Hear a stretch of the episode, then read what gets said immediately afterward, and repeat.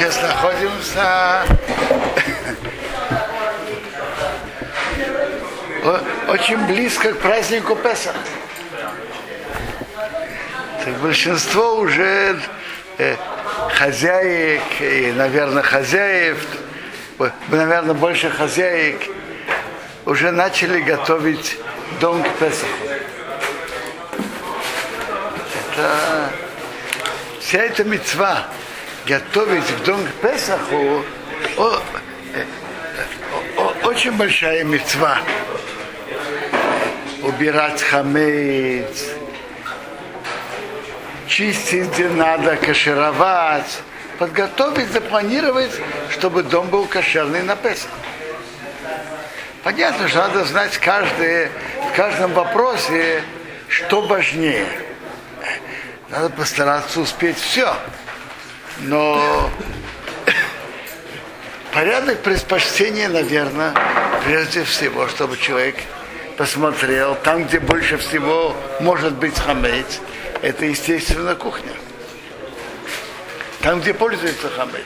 Другие комнаты надо тоже подготовить, э, может быть, занесли хамец, иногда дети, иногда, я не знаю, может быть, какие-то вкусные вещи кто-то спрятал, прячет иногда в какой-то полке, чтобы потом дать детям и так далее, и так далее. Но по порядку предпочтения, прежде всего, место, где больше всего мы пользуемся хамец, это на кухне. И запланировать заранее, прочистить, подготовить, чтобы все было чисто, готово. Запланировать, как кашировать.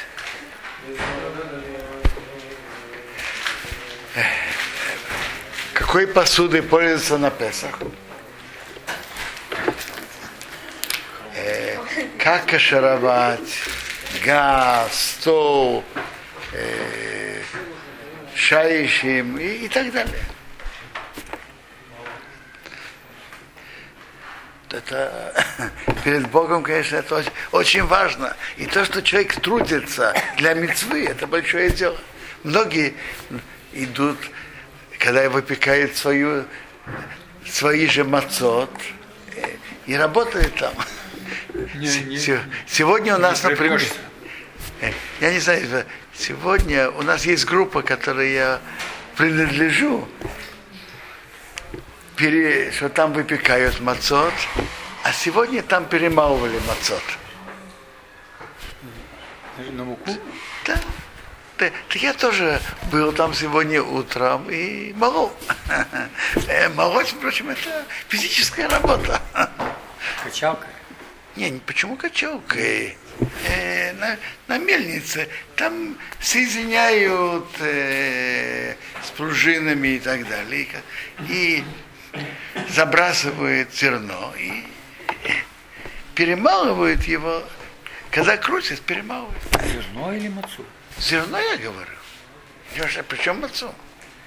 Мацу, еди мацу, как она есть. И смотрите, это... Я, я думал, мацумелах.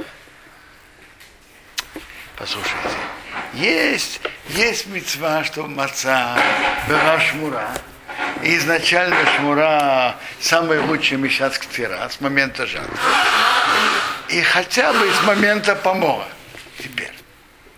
Так есть так, такие, которые просто делают машинным путем и наблюдают, что было, что было кошерно. А есть, есть которые делают еду, чтобы было рехаим шалгят перемалывать руками. Муку это очень тяжелая работа. Откуда вы знаете? Я знаю. Адская работа. Крутить эту машину.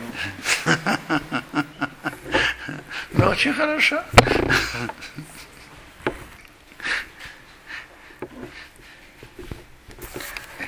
Вообще мецва, которую человек делает своими руками, она выше, чем просит кого-то или кто-то делает. Само то, что мы делаем трудимся заповедью, готовимся сами, это большое дело. Так что еще, маца в шхуне еще нет? Причем в шхуне. Я говорю, наша хабура. А если э, они будут выпекать следующий ем решен. Я постараюсь сам тоже участвовать. Блин, это. Нет, иногда я не имею возможности, если я вечером тут должен говорить урок. То это раньше. День надо сидеть. Что? Весь день надо находиться. Весь день надо находиться там. Да нет, я пришел, э, был там, я знаю, э, перемалывал полтора часа. Хорошо надо покушать. А? Хорошо покушать. Пару Хашем. Смотрите, когда человек трудится на митцву, это большое дело.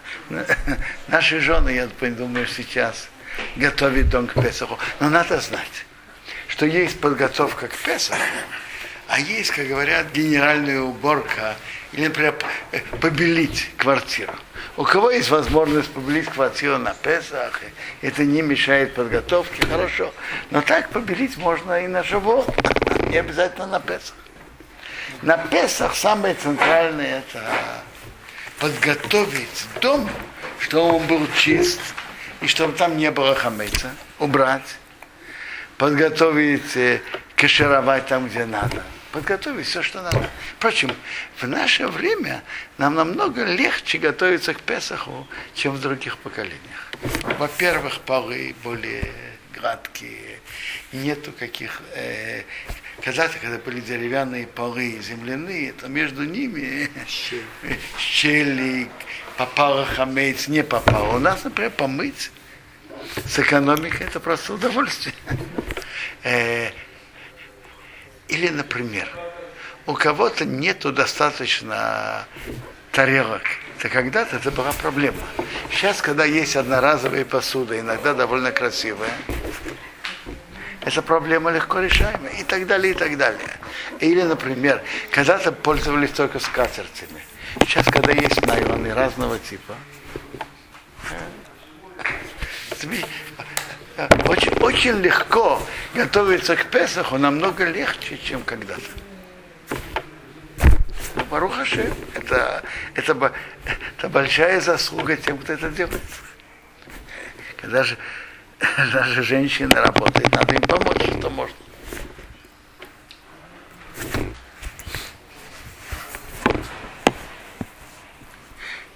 Теперь ответственность мужа, это я понимаю, ну, насчет мацы, э, принести вина, марора какой подготовить э, и быть ответственным за каширование там, где надо. Проверить хамец в ночь проверки хамец. Теперь, если кому-то действительно трудно проверить весь дом за одну ночь, за один вечер, так и некоторые делают, проверяют какие-то части заранее и оставляют основное в ночь в Декат Хамец. А часть им не проверяет заранее, и тогда получается у них более аккуратно и хорошо.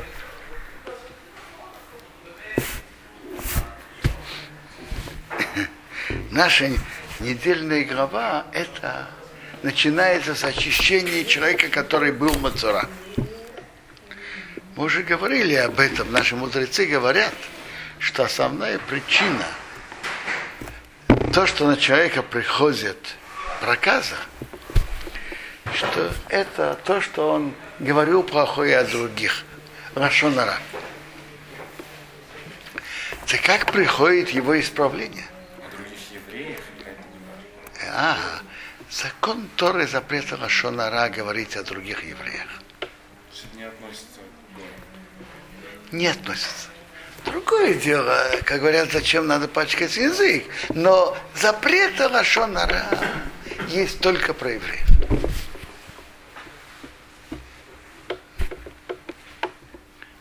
Про евреев, и говорят даже более конкретно, про евреев, которые идут по пути Торы.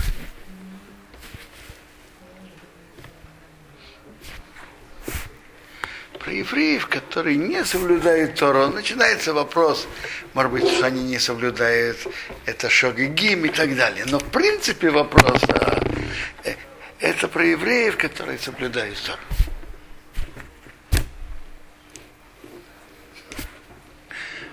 В книге Хавата вот приводит историю, что один мудрый человек своими учениками прошел,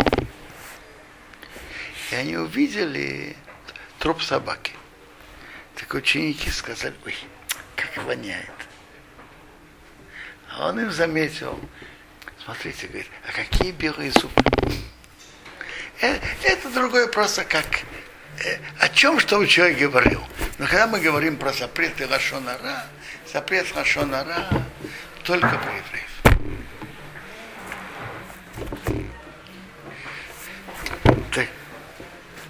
Так очень интересная вещь. Очень интересные законы, как он становится нечистый, как он очищается. Значит, как он становится нечистым? Приводит его коину, и коин смотрит на него и говорит, что он там. А до этого момента, до того, как коин сказал, он не, он не является мацараном. Нет на него никаких законов. Мацура, там дотронулся до чего-то, сделал там. Тот же человек, на котором были эти белые пятна, до того, как Коин сказал, что он тамей, он чист. И поэтому в законе приводится, что, не, что обычно приводит его сразу к Коину, а бывает исключение. Например, у человека появилась царат, появилась проказа в середине праздника. Не приводит его к коину. Ждут до окончания праздника. А раз, пока Коин не сказал, что он не чист, он остается чистым, он может быть вместе со всеми, может входить в храм, может приносить жертвы, проводить приятное время с семьей. Заканчивается Песах, праздник на завтра приводит его к Коину. То же самое жених или невеста в середине их семи дней радости появилась проказа у одного из них. Не показывают, пока пройдет семь дней. Когда проходит семь дней, приводит к э, Мы видим это особенно ясно и ярко в нашей голове, что когда появляется проказа на доме, так Коин указывает перед тем, как он приходит в дом, чтобы вынесли оттуда посуду. Почему? Потому что после того, как он скажет, что это тамы, то вся посуда станет нечистой. А если ее вынесли раньше, посуда осталась чистой. Раша приводит, что то, о чем Тора тут заботится, о чем? О каких предметах? И об имуществе. О каком имуществе? Если металлические посуды, можно отнести в микву и окунуться. Если речь идет про еду, каждый человек иногда бывает тамы. Пусть ест, когда он тамы. Для чего все это? Для из-за глиняной посуды которые окунание в микве не помогает. Но пока мы видим интересный факт, что пока Коин не сказал тамы, это не стало тамы. Что это учит нас? Очень просто. Зачастую человек говорит, а что я такого страшного сделал? Ну так я сказал про него плохое. Я что-то сделал, я ведь только говорил. Показывает ему наглядно, как слово человека меняет все. До того, как Коин сказал на него тамы, он был чистым. Он дотрагивался до кого-то, дотрагивался до еды, все было чистое. А с момента, что он сказал тамы, Коин сказал тамы, все стало нечистым. Ну, так слово меняет или не меняет? Он сам наглядно убеждается, как слово меняет все.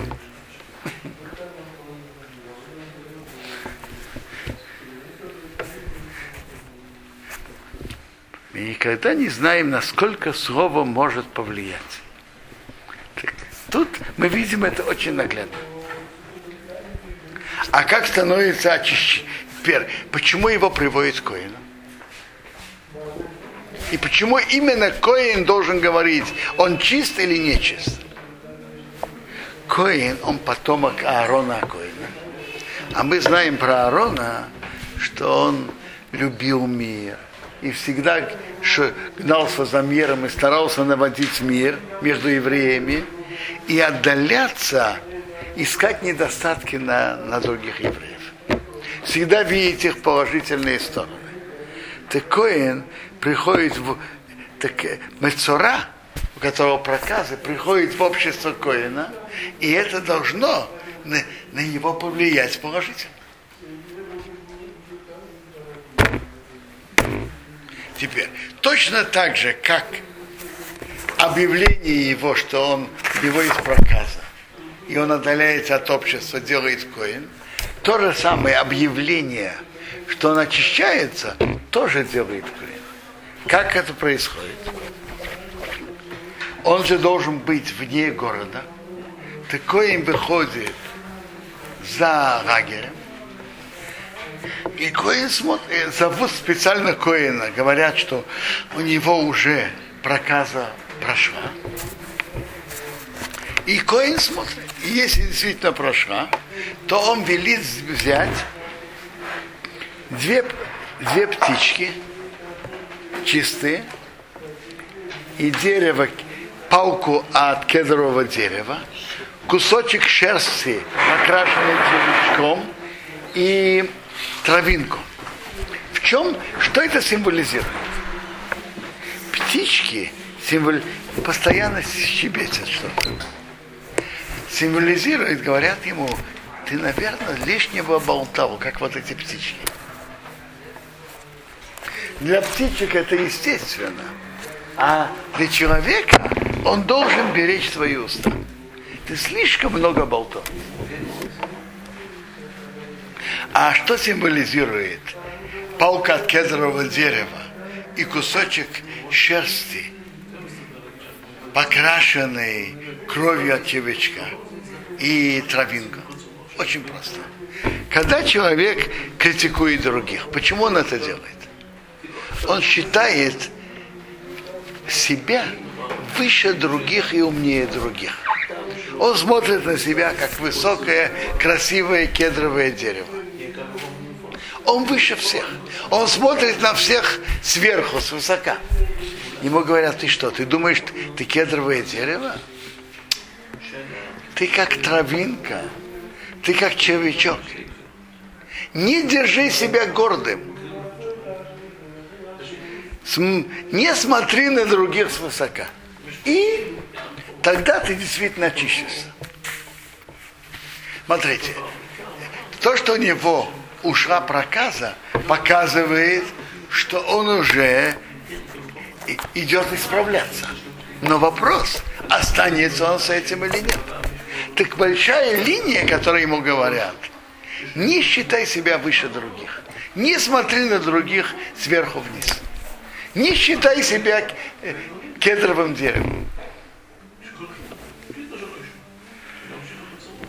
Затем Коин велит, что одну птичку режут, а тебе под... и берут родниковую воду. Берут родниковую воду в глиняной посуде и режут на нее птичку, что кровь сливается на родниковую воду, которые, э, которые в этой посуде.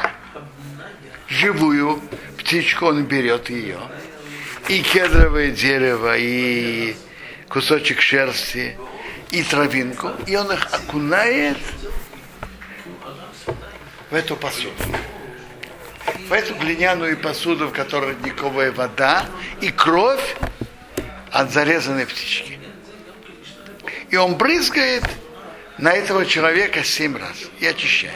А потом он отсылает, отпускает птичку живую по полю. Интересно. Тут есть две птички. Одну режут, а другую отсылают.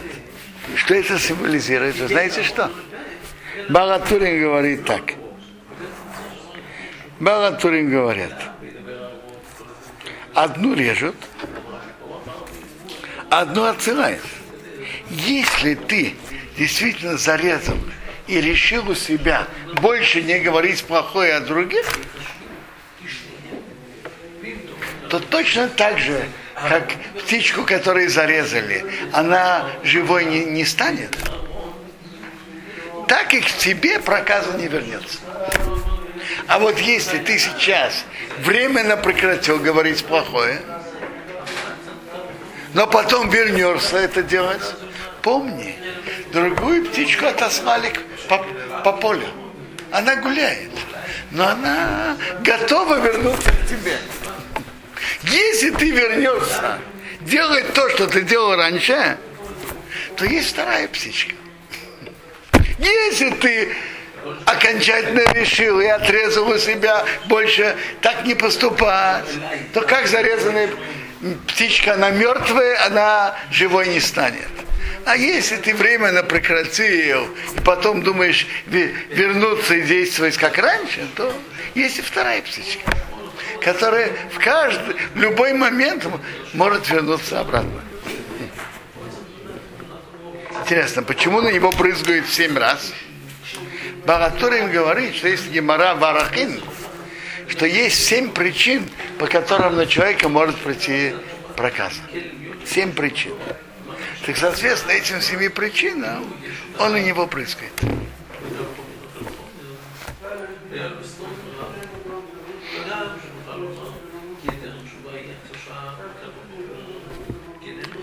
Ну, он должен э, постричься, он должен побриться полностью. Он должен полностью побриться и потом может войти в лагерь. В чем смысл этого, что он полностью бреется и потом окунается и входит в лагерь? По-видимому, символ того, что он бреется, что он как бы снимает с себя все, что все прошлое. Все, что его окружало прошлое, он полностью снимает. Между прочим, когда он бреется, он должен сбрить и бороду, и пьет, и все это сбривает. И даже ресницы. Что? Даже ресницы и брови. Смотрите, ресницы я не знаю, брови да. Я вам скажу, э, тут написано же два раза. Есть первый раз, есть во второй. Как я понимаю, первый раз он сбривает все тело полностью. То есть на подмышку и так далее. Э, э, я не знаю, что подмышки, но скажем, волосы, которые на руках, на ногах, сбривает все полностью. А во второй раз он сбривает там, где собираются волосы, и там, где это видно. Видно имеется в виду, видно, когда человек раздет. Скажем, подмышка это не видно. Человек, естественно, вот то, что видно, имеется в виду, когда человек раздет. Это тоже интересный закон, что там, где Тора велела, велела это делать, то даже это является нарушением обычных законов, но тут он обязан это делать. Символика этого, по-видимому, то, что я вам сказал, что он как бы становится новым человеком. И потом он приносит, на седьмой день он бреется еще раз, а на восьмой день он приносит жертвы, которые должны на него простить. И от этих жертв, интересно, и от крови, и от масла, которое он берет, он брызгает, он брызгает, кроме всего прочего, кроме того, что от крови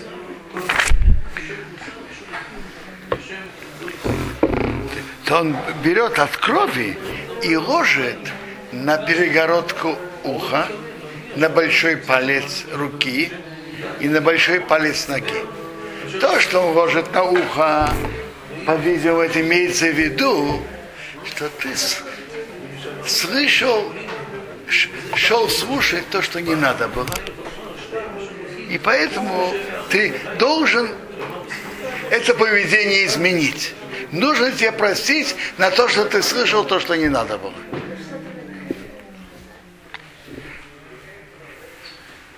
На, на большой палец руки это из органов действия.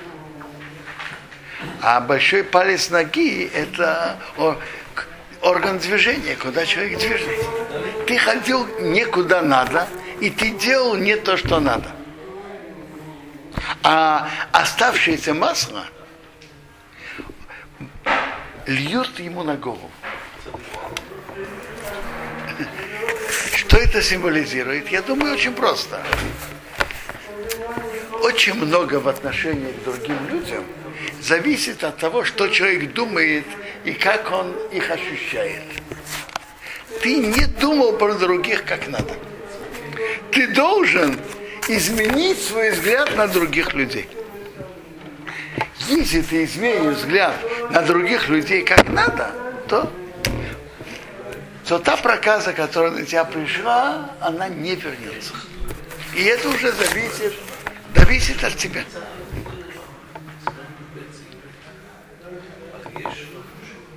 Он приносит, это жертва Ашам, потом приносит и жертву Хатат, и приносит жертву Ора. То есть эти жертвы должны простить на него за то, что за, за, за его действия. Вообще-то это не, это не обычные жертвы, которые как э, ж, преступление и прощение эти жертвы должны ему разрешить и его подготовить, что он мог есть части от жертв. Это, в этом это напоминает, знаете что? Жертвы, которые роженица приносит после родов. Это ей разрешает есть часть от жертв и разрешает войти в храм. Чем напоминает посвящение Кораним? Что? Посвящение Кораним чем напоминает? Какое посвящение Кораним? Гилой, то, что было. Смотрите, это было похоже, но, но тут брызгает им на особые места.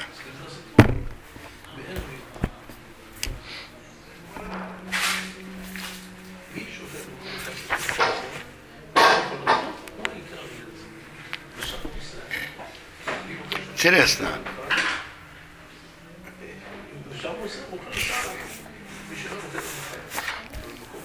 Интересно, как это целая, целая, целая процедура. Он приносит три жертвы, что он очистился и мог уже вернуться и, и вернуть, вернуться домой, и что может уже войти в храм и есть куски от жертв. Пока он стоит у входа в храм. Ему еще внутри нельзя входить.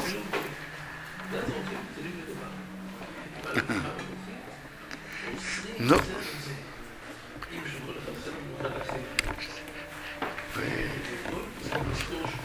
мы видим, насколько то, что человек говорит не что надо, а каким страданием это его приводит.